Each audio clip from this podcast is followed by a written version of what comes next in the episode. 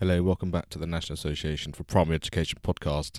My name is Mark Taylor, and I just wanted to wish you a happy holidays. Um, we're just getting to the point of the Easter holidays here, and we're going to be taking two weeks off of this show just so that it gives everyone a chance to, to re- rest and recuperate, and also for me to spend some time with my family as well. Um, taking my own advice in terms of um, balance and and understanding of uh, how we fit all these things into our into our work life.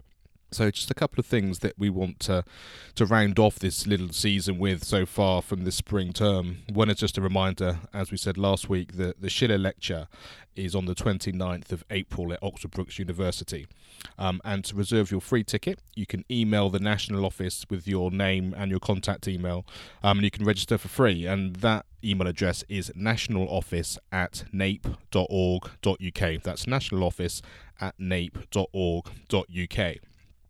The other thing I wanted to say to you is that my Primary Music on Fire membership site is now available for you to join at the cheapest price it will ever be. We're just finishing off our beta launch, getting all the feedback from all the things we've done with that.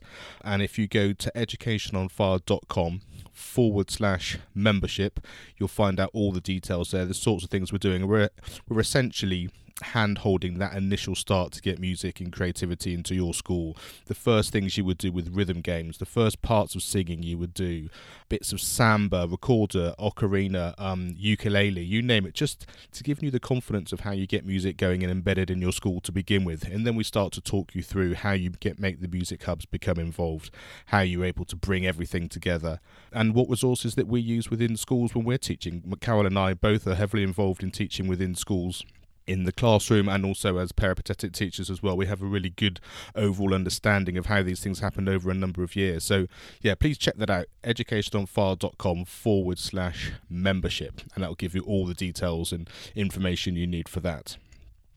Coming up after I said this short um, two week break, we've got some great interviews. I've already recorded interviews with Robert Young, who's the General Secretary of NAPE and the interim chair. We had a great conversation about NAPE and his background and his expertise and how NAPE's been heavily involved with Primary Umbrella Group also, this week I had a great recording and conversation with Richard Gerver. Um, he's got a brand new book out called Education: A Manifesto for Change, and you can you can search for that book online and, and get it. It's just been released now, but this conversation really gives you a behind the scenes thought and a, a, a toing and froing conversation that we had about our thoughts on education and and basically the book's about starting a conversation about how these change will happen and and we had a, a great and interesting conversation about how that might look and how some of the things that we can implement on a on a daily basis or within a minute basis just to really help our schools and help our education. So all those things are going to be available for you, um, plus many more as we go into the summer term.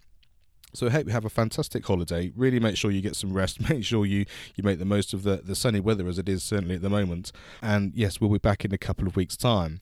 So, the best way to make sure that you don't miss out on anything, whichever app or podcast platform you use, subscribe to this podcast and it just will give you everything as it is released will automatically get sent to the device that you're using. So that way you never um, miss anything.